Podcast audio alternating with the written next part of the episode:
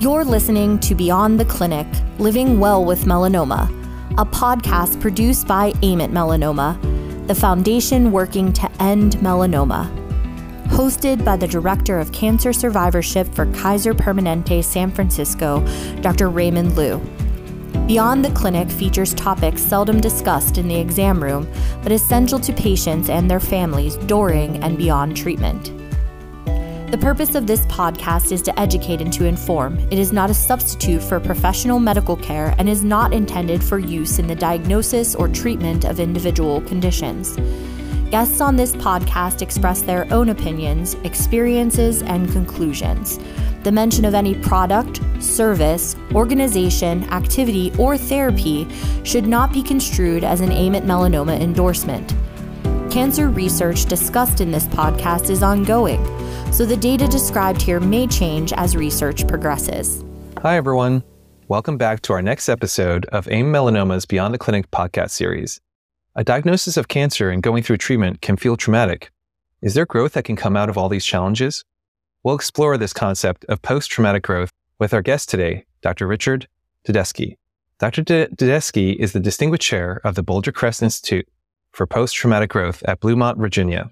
He's a licensed psychologist and professor emeritus at UNC Charlotte, having been on the core faculty for 42 years before retiring in June of 2018. His book, Transformed by Trauma Stories of Post Traumatic Growth, uses storytelling to help readers understand the process of creating a new sense of self after a traumatic event. Welcome, Dr. Tedeschi, to our podcast today.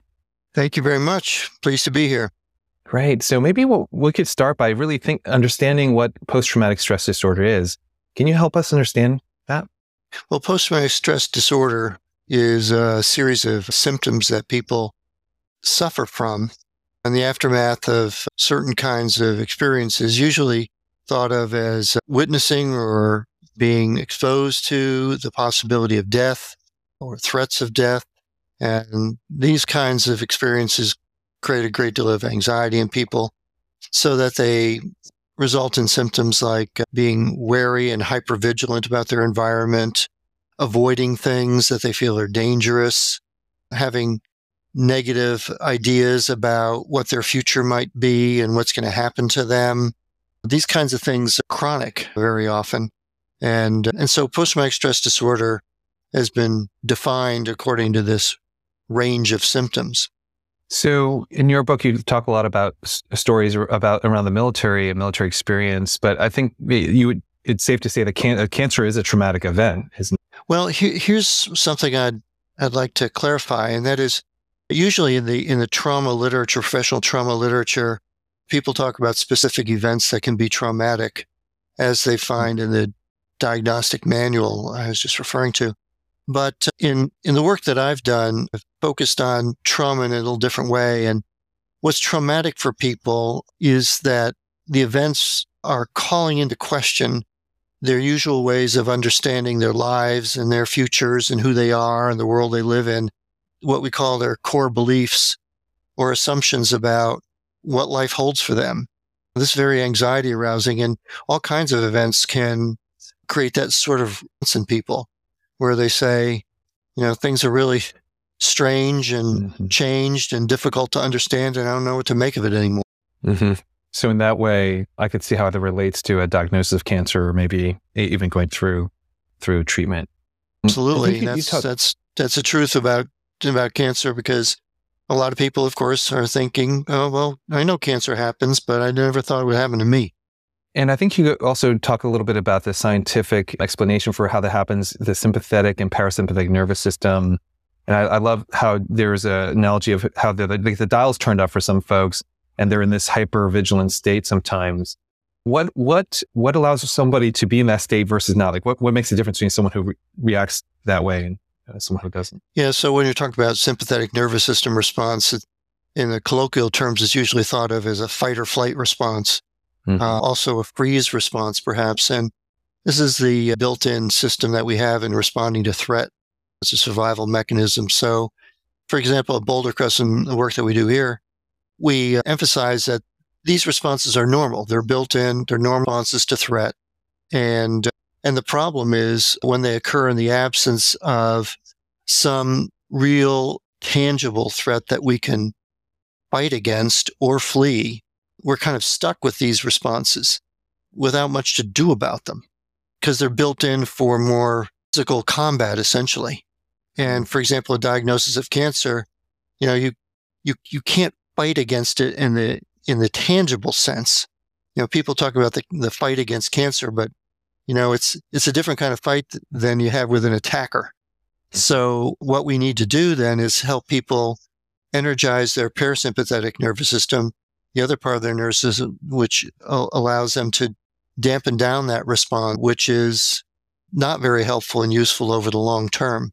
So uh, an analogy that I sometimes use with people is as if they have a, they're like a, a car alarm going off in an empty parking lot. So sometimes you see these cars are sitting around, nothing's happening and the mm-hmm. alarm's going off. The alarm system's working great. However, it's going off at the wrong time and it's oversensitized to something. And it, and so the, the system of, of, of energizing the alarm has, has created this response. So we have to, we have to help people turn that alarm system off because it's not useful under the circumstance. And therefore we have to use certain te- techniques to regulate those emotions and turn that alarm system down. So where does growth come from then? Is is growth a, a, sort of a natural progression after being able to calm this this sensation down, or are these they some very different concepts? Well, it is a natural progression because in the work that I did on post traumatic growth over the years and all the research we've done, almost all the people that we we did research with went through this growth process not because of any particular professional intervention. So it's not like you have to have therapy in order to have this happen. So it's a naturally occurring process. And it's a process which happens because of this challenge to the core belief system that I mentioned to you earlier. Mm-hmm. Because when that system of beliefs is challenged, we have to reconstruct it. We got to figure out what to believe in the aftermath of that. And that provides us with an opportunity to see the world in a different way, to see our world differently or see ourselves differently, our futures differently there is an opportunity there for a change in our perspective in our change in how we go about living our lives. So that core belief disruption is, is unpleasant and anxiety arousing, but does provide that opportunity. So maybe you could tell me a, a story that really sticks in your mind. You know, your book is, is, has many, many examples of this, but maybe something that sticks in your mind as, as an example of how that, that growth can happen. Well, here's here's one example, and uh, this is an example of a woman I've worked with who has been battling with cancer, and uh, and in this process, she found that her husband was not very responsive to her and supportive of her, mm. and she is a woman in oh, her late fifties, and it started to dawn on her that she sort of put up with this kind of thing for many years in her marriage.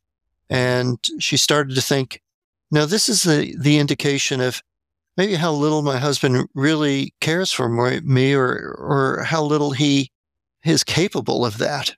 And she started to think, am I going to live the rest of my life like this? Or maybe I'd be better off going my own way instead of continuing this. So the cancer became kind of a turning point for her, where she hmm. started mm. to think about how she was living her life, what kind of marriage she had, and how she wanted life to be. And and she started to think, you know, I, I don't know how much longer I have to live and how much, you know, do I want to invest in a marriage that's never been very satisfying for me. So she said, you know, if it hadn't been for the cancer, I might never have really come to terms with this, but it kind of forced my hand. It allowed myself to see mm-hmm. things from a different point of view and maybe take the risk to count on myself and rely on myself and see my own strength and have a different sense of my future. I see. So I think it, it could be sort of what you're saying is it helps you reevaluate your own relationships. And in some cases, those relationships, you, you, you've, you've been thinking about how to, how that relationship's been and, and how to make it better. But also maybe it's, it's an appreciation for relationships that are going well. Absolutely. You know, this post traumatic growth that we talk about has all kinds of individual variations and how people experience it. So, for example, we're talking right now about changes in people's relationships.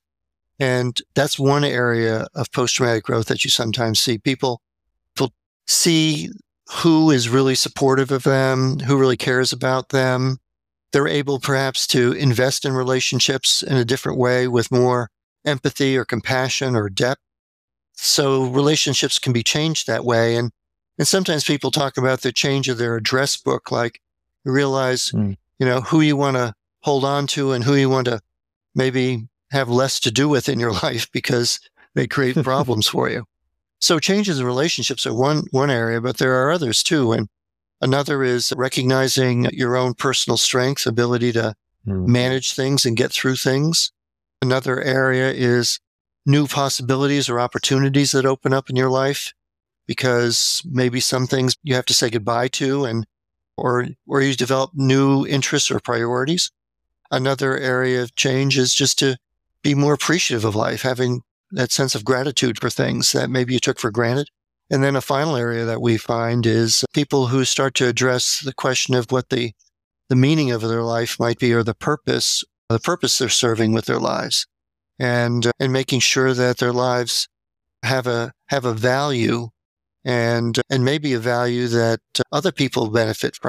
Do you see some commonalities between when people go through this process and, and sort of what, what careers they take up or what they end up doing with these new possibilities? Are there are there trends? Are there things that the commonalities, or is it just very individual? It's a sort of like a soul searching type of thing. Well, of course, it's very individual in terms of the specifics. But one of the things that at Boulder Crest in our work with with and we're doing mostly work with veterans and first responders like police officers, firefighters, EMTs, frontline healthcare workers. One of the things that we emphasize is the growth component is really going to be sustainable over time when you come to terms with this question of your purpose and to try to develop a way to be of service, a way to benefit other people in some way. So finding, finding that may be a career decision, but it doesn't have to necessarily be in terms of career. It could be the way you spend your time in your relationships, for example. But the concept of mm-hmm. being of service and benefiting others seems to become very important to people when they confront traumatic circumstances or histories they have and they want to live life well and live life in a healthy way that that service becomes very important I see. So I think what I'm hearing you say is that when when you when you're going through this growth process, and something common you see in the folks you work with is that that when they think about purpose, it becomes about others, actually what they're doing for other people. That gives them a sense of purpose. That that's a very important part of it. It's it's a self-expression for sure. A, a an ability to locate in oneself what what your talents and abilities are, what you're really able to do well, and then turning that in a direction that provides benefit to other people, not only yourself.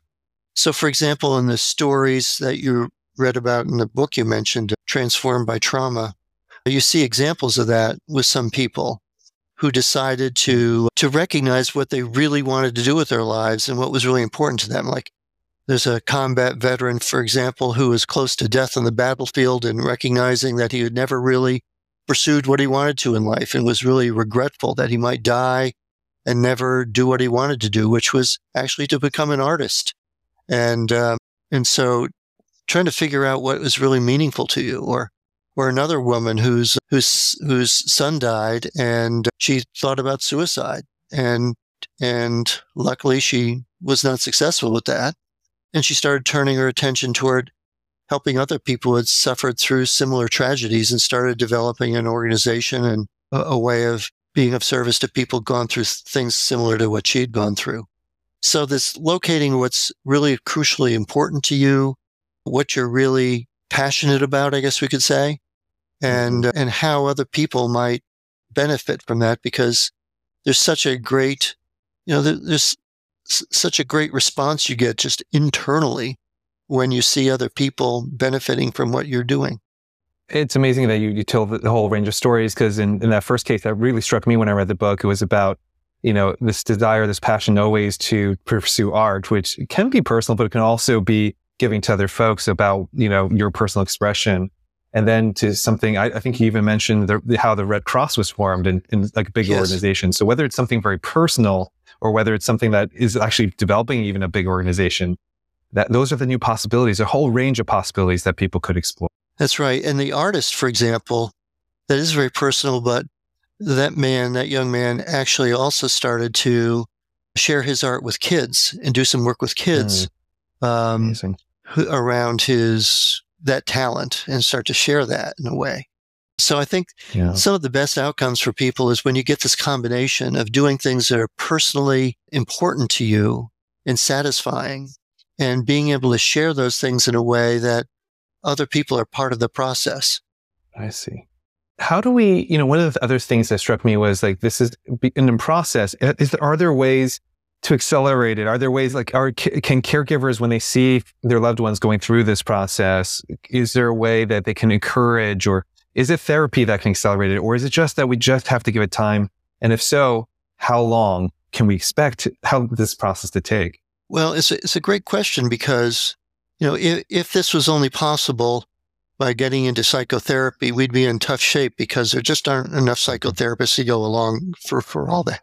Right. And actually, at, at the Boulder Crest Institute, with our programs for veterans and first responders, all our programs are peer delivered. They're not delivered by mental health professionals. We train people, and these peers veterans and first responders themselves deliver these programs. But it's based on the concept, which is very portable and democratic, that can be applied anywhere. And that is that the important thing is for people to have an expert companion. We call it expert companionship.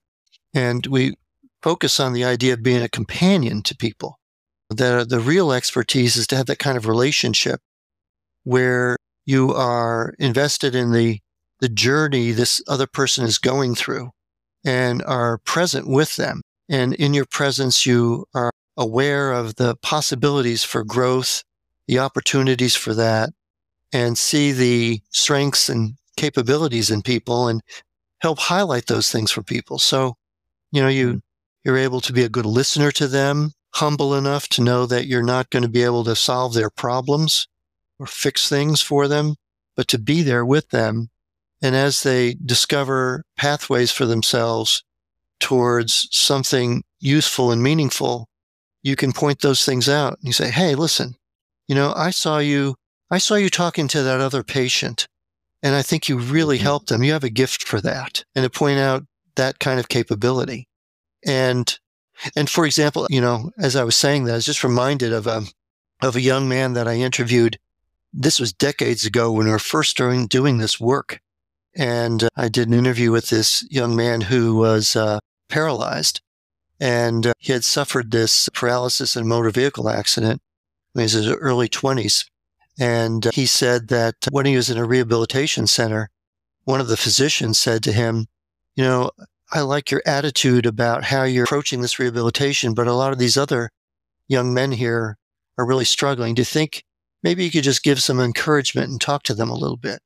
And he discovered through that process that he had this gift and he ended up going back to school, getting a degree in rehabilitation counseling. And when I talked to him, he was he was a director of a, a center that a nonprofit organization that helped people with disabilities. And he discovered that because this physician saw in him the special gift that he had and touched him with it. That was enabling him to connect with these other patients and see, you know, what he could do and how satisfying that was. And it led him to a different path in his life. So that's That's- expert companionship. The expert companion Mhm. sees these possibilities in people and, and sees opportunities for a future when people are struggling to see it themselves. That that's such a powerful example too, because I'm I'm thinking that one of the domains you mentioned of growth was forming deeper relationships. So in a way, when you develop these types of peer networks, you're also forming deep relationships, right? So it's part of the growth itself, Absolutely. Absolutely. So it's that's, al- that's exactly right. cycling back on itself in a virtuous cycle almost. Right. And I, I could see that that's how you bring caregivers in too, because they become part of the cycle. They're essentially those peers that can help others as well. That's right. Caregivers have Yeah. this opportunity, you know, and Mhm. with the way we can help caregivers help them see the importance of their role. And their role is is beyond simply taking care of the, the needs of this other person, but also having them be aware of the possibilities for a future and, and change and growth. And, you know, I remember a, a cancer patient that I saw many years ago. He had lung cancer and he died. But a couple weeks before he died, he said to me, you know, the past five years of dealing with this cancer have been terrible, but wonderful at the same time because I've gotten closer to my wife, closer to my kids. Mm-hmm. I've recognized what's really important. I've lived life a different way. We've had the best relationships ever during these past mm-hmm. five difficult years. And so he could recognize that. And that didn't, that didn't solve the problem or make everything all wonderful by a long shot because he knew he was just about to die, but he could at least recognize that this whole process wasn't meaningless, that it, it ended up having a purpose for him and for the other people in his life. It, it's so so amazing to me too because I think about purpose and caregiving, and I also think like how how amazing organizations like AIM Melanoma come up because of these types of passions that people have and, and maybe their own experiences. And I know a lot of oncologists who came into the field because they have their own personal experiences, and that was their way to express that that growth. You know, I I, I became an oncologist before this happened, but as I saw my, my mother struggle through cancer, I think it made me also grow. And this was not my own personal experience with cancer, but just watching someone go through with it that was so close to me. Yes. It can, can help with that growth and help giving new meaning to, to a person's life. What, what do you think about support groups? Cause I think one of the, you know, support groups can be that kind of support, peer to peer support. At the same time, sometimes support groups also feel too, so too intense for the person experiencing it whether it's let's say like a military support group or like or a cancer support group what's the right balance like is there some people that said no i can't do that i can't do that and some people said really do engage with that kind of peer to peer well i think groups are are a great vehicle for helping people through things of this kind and i've i've been involved for with support groups for many years for a nonprofit we, we serve bereaved parents so we had support groups for bereaved parents and i thought they were terrific but, you know, it's not everyone's cup of tea. And I think people have to make their own decisions about that and their own decisions about when they're ready for it. So they may not feel ready at one point in time and feel ready at another point in time. So I think honoring those decisions is important. But uh, the other thing I think is important is to engage people with what concerns they might have about a support group and say, oh, maybe this will be a downer and I'll just hear a lot of sad stories or, you know, I'll feel responsible for other people's troubles or I'll be too embarrassed to talk about mine or, you know, there's all kinds of things that people worry about, about joining a support group, which are perfectly understandable. So I think uh, addressing those kinds of concerns is important. And, and also how the support group is run or facilitated is important too. So you know, the, the, the person who's the facilitator of the group can help to create an atmosphere that is encouraging and where people get to have their say and people are listened to respectfully and all of that. And in those cases, the support group will work very well. So having a, a, a humble expert companion as a facilitator is very useful. So that's important in making sure it's run well. Mm-hmm. It depends on how it's run, but you, you, see a lot of value to it. Yes. Tell me a little bit because I, I, was I was also struck in your your book that we're coming to common themes in a lot of our our podcasts about like self care and basic things like sleep and nutrition, and exercise are important in this process. And I was I was surprised to hear it in this context again, but it seems like you need a space physically, a healthy physical space in order to do this this type of emotional growth too. That's that's right. Again, in our in our Boulder Crest programs, we do emphasize wellness in a in a general way. So we address things like nutrition. We uh, address things like physical exercise. We even address things like financial wellness. Because if you're hmm. worried about money and finances, it's hard for you to devote your energy to things that would otherwise be important too. Right. So living life in a healthy way, in a general way, is something that we recognize is important for people. and uh, sort of it's kind of a cliche perhaps, but treating the whole person. There's truth to that. And, and, and I think when people start paying attention to these different aspects of how they live and doing it, doing them all in a healthy way, they generally start to feel better about themselves, about the kind of futures they have. And, you know, life just gets a little bit easier when you live it in these healthy fashion. And, and that includes all these, these areas. Also, the spiritual part of things too, mm-hmm. mental health. And of course, we're, we're not, we don't promulgate some particular religious perspective, but encourage people to, to think in terms of the world beyond themselves, I guess we could say, and not just focus on your concerns at the moment, but, but see life in a, in a broader sense that includes other people and, and perhaps a transcendent part of experience that if you start paying attention to that, you might make some good, healthy decisions about the way you form your own life. That is a great way to sort of end, our conversation. We, we're already up to the 30 minutes and I, I always lament how fast the time goes by and, and how much we learn each time. I think what I'm learning about is this process of growth that can happen out of, out of these challenges and how someone can, you know, go through that process either with in terms of a personal journey and how that can transform into something even beyond themselves. And that's, that's, that's an amazing, that's amazing part of this journey. Do you have anything in closing that you think our listeners would really appreciate in terms of sum, summing up that, that experience of growth and, and how we can, we can go through that journey? Well, I'll, I'll tell you this, that I've been working in this area for, I don't know, well over 30 years. And I guess one of the reasons why I continue to work in it is because it's so satisfying. It's it's mm-hmm. wonderful to be in a position to help people through these these kinds of difficulties in life, but not just get get them through it and survive it, but see the possibilities that still exist in life, even when things look dire. It's a very gratifying kind of thing to do. So any way you can get involved in working with people who need help of this sort and taking this post traumatic growth perspective on it, I, I, think you'll find it very personally rewarding. Dr. Tedeschi, thank you for your time today, and thank you so much for helping me grow today and understanding how we can contribute to to each other and to to our to our peers and, and our patients and those folks around us, and to form those deeper relationships and meaningful, meaningful relationships. Thank you so much. For more information on this topic, please visit aimatmelanoma.org. If this podcast was useful, please take a minute to subscribe, rate, and review the show on Apple, Google Play, or Spotify. This podcast offers insight into the world of melanoma care, covering a range of educational, inspirational, and scientific content.